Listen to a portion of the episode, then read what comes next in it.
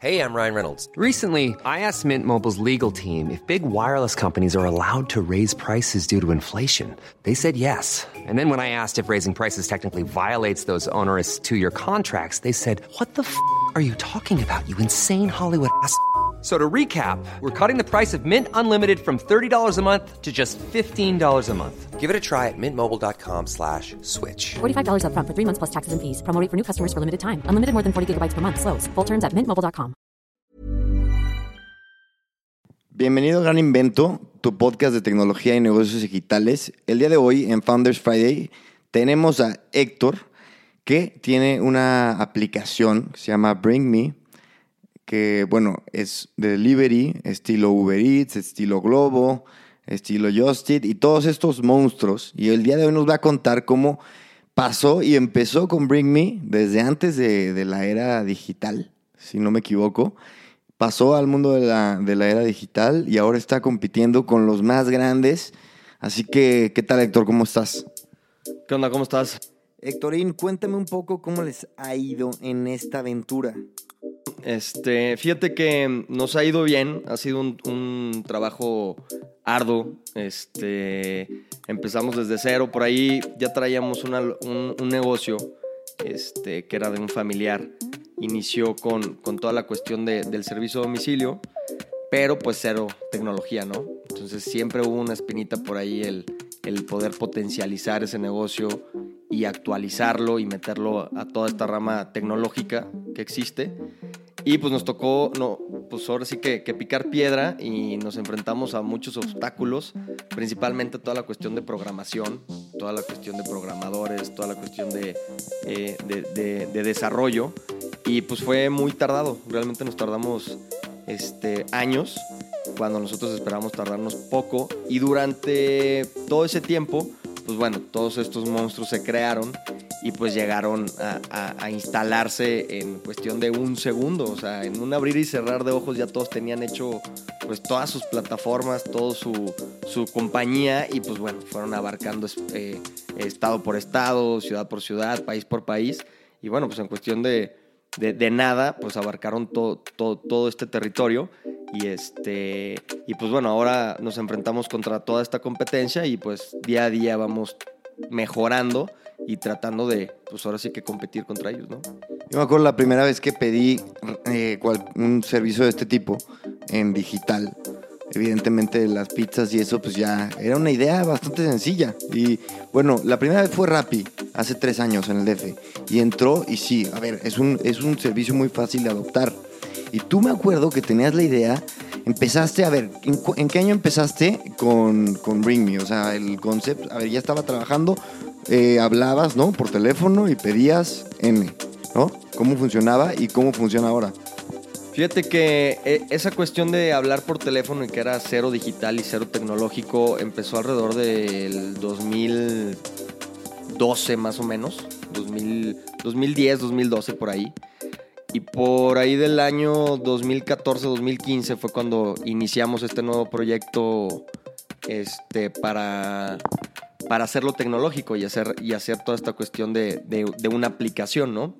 Eh, realmente nos estamos aventando con, con todo esto, eh, siendo mexicanos, siendo potosinos. Este, gracias a Dios ahorita ya estamos en otra ciudad, estamos en León, Guanajuato. Y pues bueno, todas estas empresas son transnacionales y, y pues Uber Eats es gringa, eh, Rappi es colombiana, Sin Delantal es española, de hecho. Este, entonces, realmente queremos que los mexicanos eh, eh, adopten todo, toda esta cuestión de, del consumo local, que está muy, muy fuerte realmente. Digo, aquí la cuestión potosina está también muy fuerte en toda esa cuestión de el consumo local, eh, de todos estos microempresarios que pues, nos rifamos a, a echarnos ese tiro y este y pues esperar el apoyo también de la gente, ¿no? Una pregunta, ¿tú cobras por envío? Yo cobro por envío. O sea, Ahí es solo tu ingreso, no le cobras al restaurante un porcentaje. no, no, a mí no me importa si ellos venden un peso o venden mil pesos. A mí me da lo mismo. Yo cobro una cuota fija por, por el pedido en, un, en una parte y en otra parte cobro por las distancias y por los tiempos, ¿no? O sea, realmente tienes en tu poder el tiempo hombre de una persona y pues si tú lo mandas a hacer algo del cual él va a perder una hora o dos horas de su tiempo, es tiempo que tú vas a pagar por eso, ¿no? Entonces tu modelo de negocio 100% lo paga el usuario que está comprando, vamos, que está pidiendo algo, ¿no? Sí, correcto. A diferencia de Uber Eats y, y todos estos, estos, como dijimos, estos gigantes. A mí me, a mí me tocó estar un año en Taco Away, que es una cadena de, de fast food, pero Tex-Mex, allá en España. Y es un tema muy... Es, es un tema que sí, le, sí llega a afectar muchísimo a los restaurantes. Estamos hablando de que ellos cobran aprox el del 22 al 30%. Y entonces, ¿qué hacen muchos restaurantes? Lo que hacen es absorber ese porcentaje que es muy importante y básicamente no tener ganancia. Entonces, obviamente se ve afectada la experiencia del usuario porque el- lo que hace el restaurante es que trata de eh, eh, perder lo menos posible, ¿no? Sí, totalmente. De hecho, lo, que vino a, ocasionar toda esta era tecnológica de, servicio a domicilio con todos estos monstruos fue afectar directamente también al consumidor final. Porque ¿qué es lo que está haciendo los restaurantes? Pues subir el precio de sus menús, ¿no? O sea, oye, tú me cobras el 30% del ticket, pues bueno, déjame le subo yo del 30% a mis, a mis productos para poder sacar la misma utilidad que venía sacando, ¿no? Porque pues un restaurante llega a tener una utilidad de un 40%, este, 45 máximo utilidades muy buenas. Y pues si la utilidad del 30 se la estás regalando a alguien más, te estás trabajando nada más para ganar el 10%, entonces es algo difícil. Y efectivamente eso es lo que hicimos nosotros, o sea, justo lo que acabas de decir, nosotros subimos el precio del- de, del- de todo, todo, todo a, eh, a domicilio y entonces incentivamos a la gente que fuera al restaurante, cosa que al final ya es como, pues, es es como que estás jugando a, a dos bandos, porque al final quieres que te pidan a domicilio, pero también quieres llevarlo al restaurante, entonces al- el mediador pues se, se convierte en una especie de villano, ¿no? Bueno, y a ver, esas empresas, como sabemos, tienen unos fondos de inversión. Uber, de hecho, Delibero, aquí no está en México, pero acaban de bajar una cantidad impresionante de Amazon. Y lo que quieren ellos es crecer. A, ver, es, es muy diferente tener una startup eh, local a tener una empresa como estas que son startups y aparte no están generando, eh, eh, vamos, no tienen números negros, están endeudados.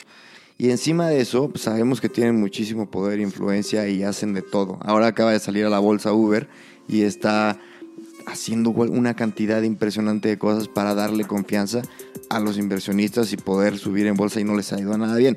Independientemente de esto, ¿qué obstáculos te has topado tú? ¿Qué, qué prácticas de competencia has visto que, que ellos han adoptado? Porque cabe mencionar que tú estabas aquí en San Luis antes que ellos. Entonces ellos llegaron y ¿cómo ha sido, cómo ha sido eso? O sea, ¿cómo, qué, cómo ha estado la movida? Pues mira, fíjate que a mí me ha tocado competir con muchos rubros diferentes y con muchas personas o compañías y siempre eh, he tenido el, el, mal sabor de boca de, de, ver una competencia mala. O sea, una, una competencia por debajo del agua, este, tener que estar soltando billetazos a la gente o, a las mismas empresas. ¿Qué es lo que pasa con este tipo de negocios? Pues bueno, claramente necesitas de la fuerza laboral sí o sí, ¿no? O sea, dependes de, de la fuerza laboral.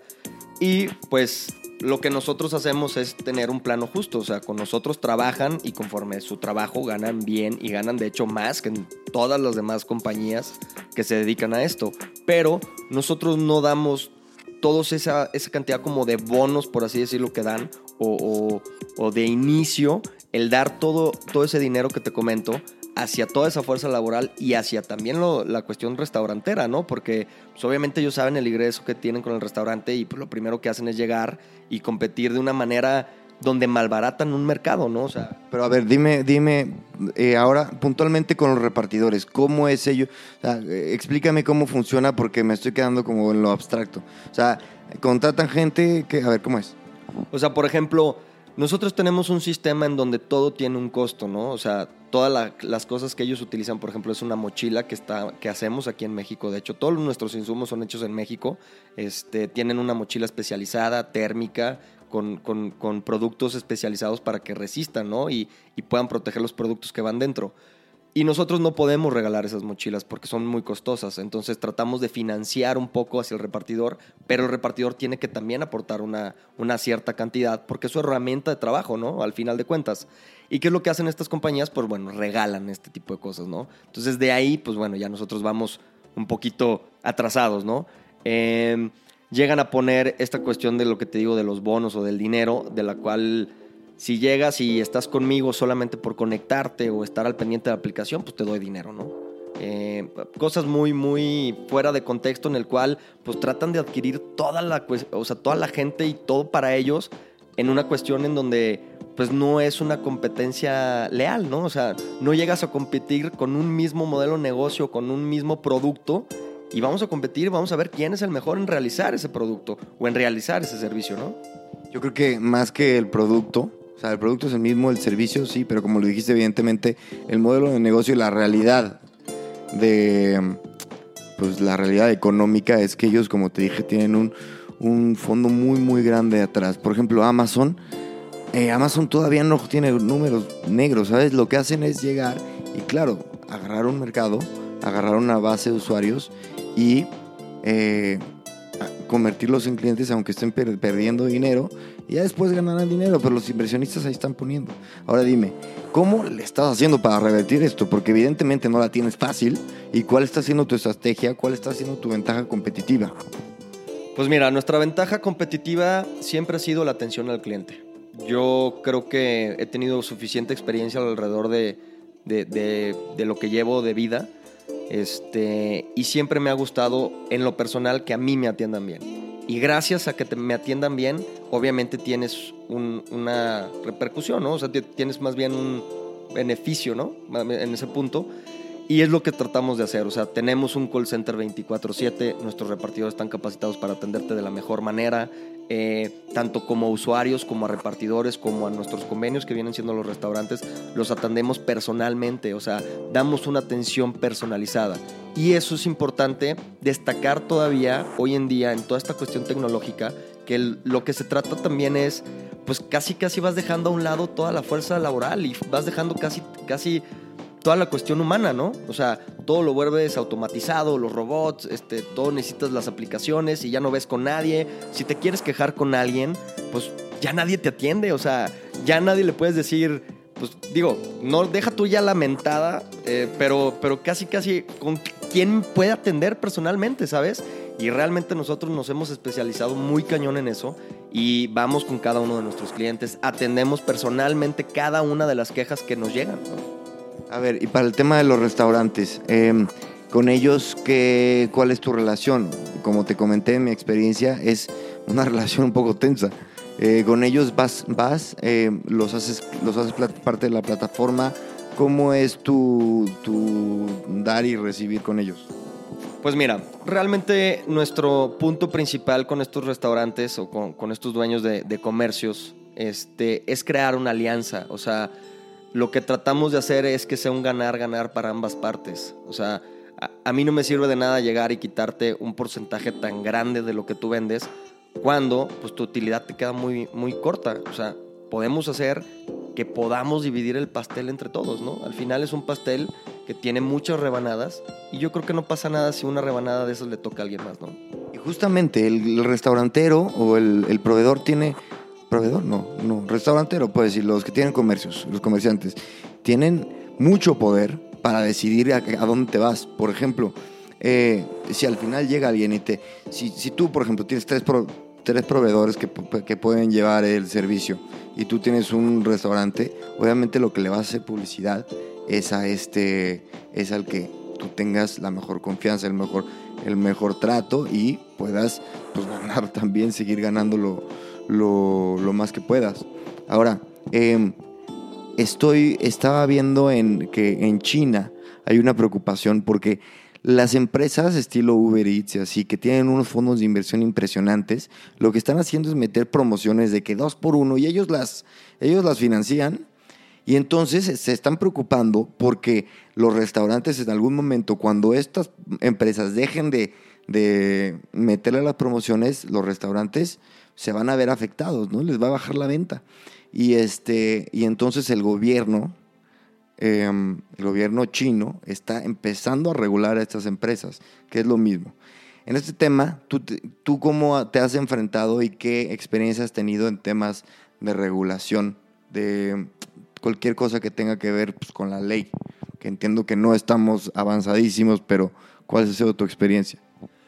Pues mira, la verdad, nula totalmente. Este, todavía no hay un- una regulación tal cual. Acaba de salir alguna ley respecto al SAT, este, con toda esta cuestión de un impuesto de todo esto de- del servicio a domicilio. Obviamente enfocado a las empresas grandes. Este, ¿Por qué? Porque, pues, bueno, era lo mismo que pasaba con Uber de choferes, ¿no? De, como de los taxis. Entonces, toda esa cuestión sí ha sido difícil. No hay tal cual quien regule todas estas situaciones, estaría excelente. Digo, y no nada más en este rubro, o sea, que realmente existiera una competencia digna, ¿no? Una competencia en la cual también el consumidor tenga que poder elegir al mismo costo, pero ya nada más ver la diferencia de quién te da el mejor producto, quién te da mejor, el mejor servicio, ¿no? O sea, esto que mencionas de estar regalando toda esta cuestión a los clientes, pues también es un malbaratar el mercado, o sea, llego a una nueva ciudad y te estoy regalando mil pesos en consumo, dos mil pesos en consumo a los clientes, entonces, pues bueno, no hay manera de competir cuando te regalan las cosas, ¿no? La única, el único diferenciador que es el que te comento, pues es el buen servicio o pues lo que diferencia de una empresa a otra, ¿no? O sea, que te, que te atiendan correctamente y eso es lo que va a hacer que sea diferente a los demás, ¿no? Yo me acuerdo, a ver, yo con mi novia muchas veces pedimos a domicilio y honestamente pues somos oferteros. Y todavía en, Madrid la gente es todavía creo que más ofertera y igual y men- menos fiel a alguna plataforma o algún restaurante. Pues la neta nos vamos por las ofertas. Este, pero muchas veces yo sí tengo decisiones de compra que las hago porque sé que detrás hay un impacto positivo o negativo. Entonces me voy a comprar, por ejemplo, la, yo soy mucho de bueno, no mucho, pero prefiero comprar cosas locales, ¿no? Que sé que no estuvieron un trayecto enorme. ¿Tú qué le dirías a alguien que tiene una oportunidad de descargar tu aplicación o descargar una uh, de la competencia que mm, para convencerlo en este rollo de conciencia y en este rollo de más, pues, una, sí, una conciencia, cooperación, etcétera? Pues mira, básicamente siempre le digo a mis amigos y a, y a la gente cercana es, usen todos los códigos, gasten todo el dinero que les regalan y una vez que se acabe, aquí voy a estar yo. Qué buena respuesta. Sí, muy bien, muy bien. Y también este tienes em, una, una agencia digital de publicidad.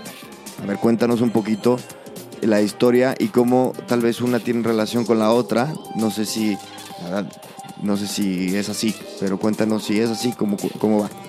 Pues mira, realmente no tienen relación. Este, esta agencia de publicidad se llama La Fortaleza. Este, por ahí se llamaba de otro nombre, se lo tuve que cambiar. Y esto, este es muy curioso el nombre porque tiene al- algo que ver con mi papá. Y estuvo buena la historia porque me supe del nombre de la fortaleza porque resulta que es un rancho de mi abuelo. Era un rancho de mi abuelo. Mi papá me lo dijo un día en el hospital cuando estuvo a, nada de morirse. Y realmente fue algo muy cool para mí. Y este, dije, este es el nombre y este va a ser. Y es una agencia de publicidad que ya llevamos casi años, cinco años con ella. Eh, empezó con todo este rollo de la vida nocturna y todos los antros que, que, bueno, fue mi, mi vida, eh, o bueno, ha sido parte de mi vida siempre la, la cuestión de los antros, que siempre me ha encantado todo eso. Y pues bueno, el estar en toda esa cuestión, pues necesitas publicidad, necesitas cómo moverte, necesitas ver cómo llegarle a la gente, qué innovar, qué proponer, qué promociones poner, este, qué gráficos, qué, qué, todas esas cuestiones. Y de ahí nace la idea de crear una agencia de publicidad, de la cual nos ha ido muy bien. Este, tenemos varios clientes aquí en México, en Estados Unidos, este, en Europa, de hecho tenemos por ahí también unos clientes. Y pues bueno, vamos bien, este, echándole ganas y pues evidentemente fue una parte fundamental para toda la creación de, lo que es hoy Britney, ¿no?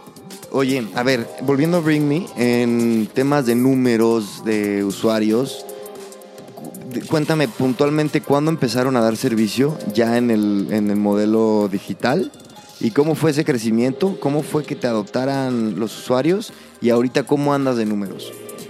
Pues mira, realmente fue algo muy difícil y fue algo muy, muy lento. Empezamos lanzando la aplicación solamente en sistemas Android.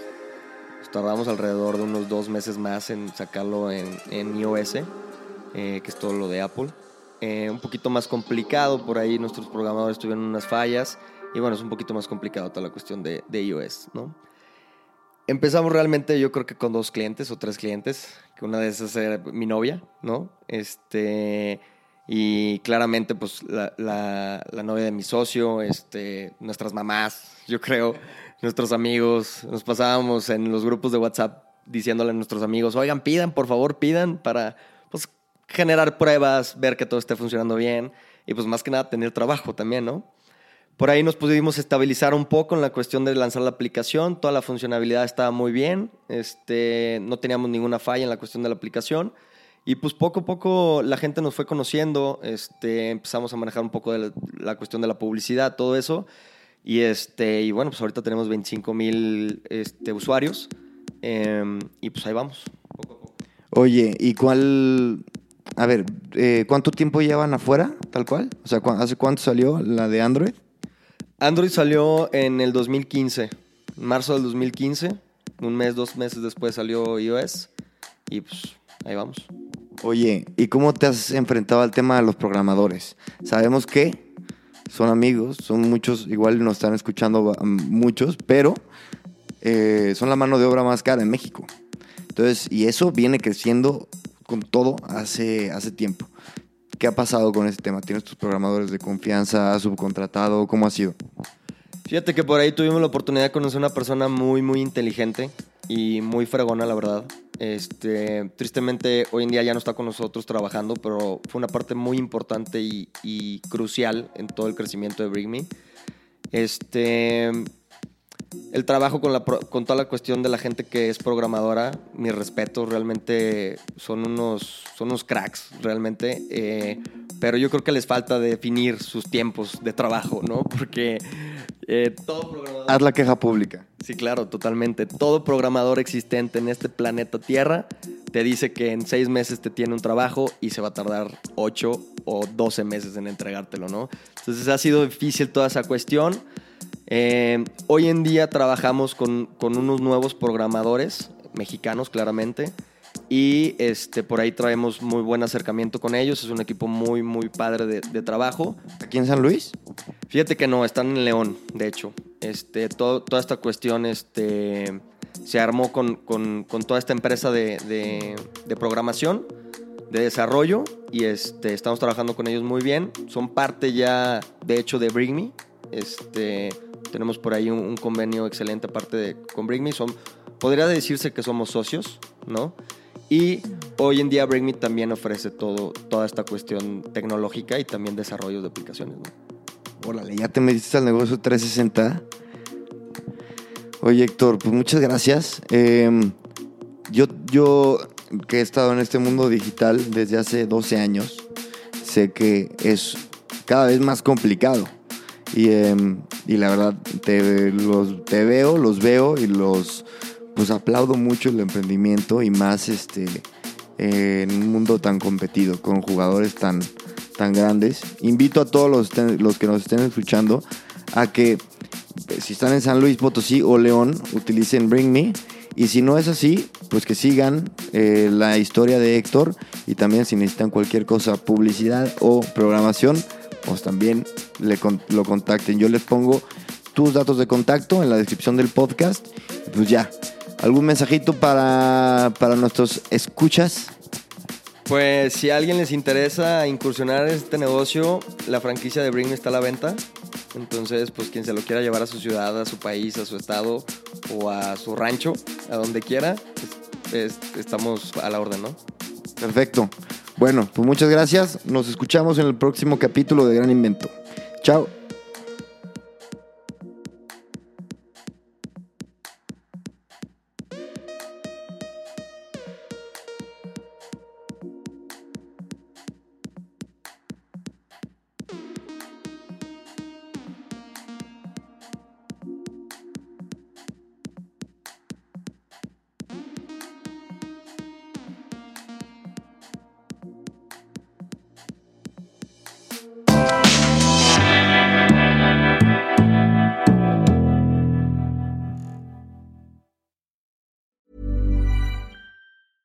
Hi, I'm Daniel, founder of Pretty Litter. Did you know cats tend to hide symptoms of sickness and pain? I learned this the hard way after losing my cat, Gingy. So I created Pretty Litter, a health monitoring litter that helps detect early signs of illness by changing colors, saving you money and potentially your cat's life. Pretty Litter is veterinarian developed, and it's the easiest way to keep tabs on your fur baby's health right at home. Go to prettylitter.com and use code ACAST for 20% off your first order and a free cat toy. Terms and conditions apply. See site for details.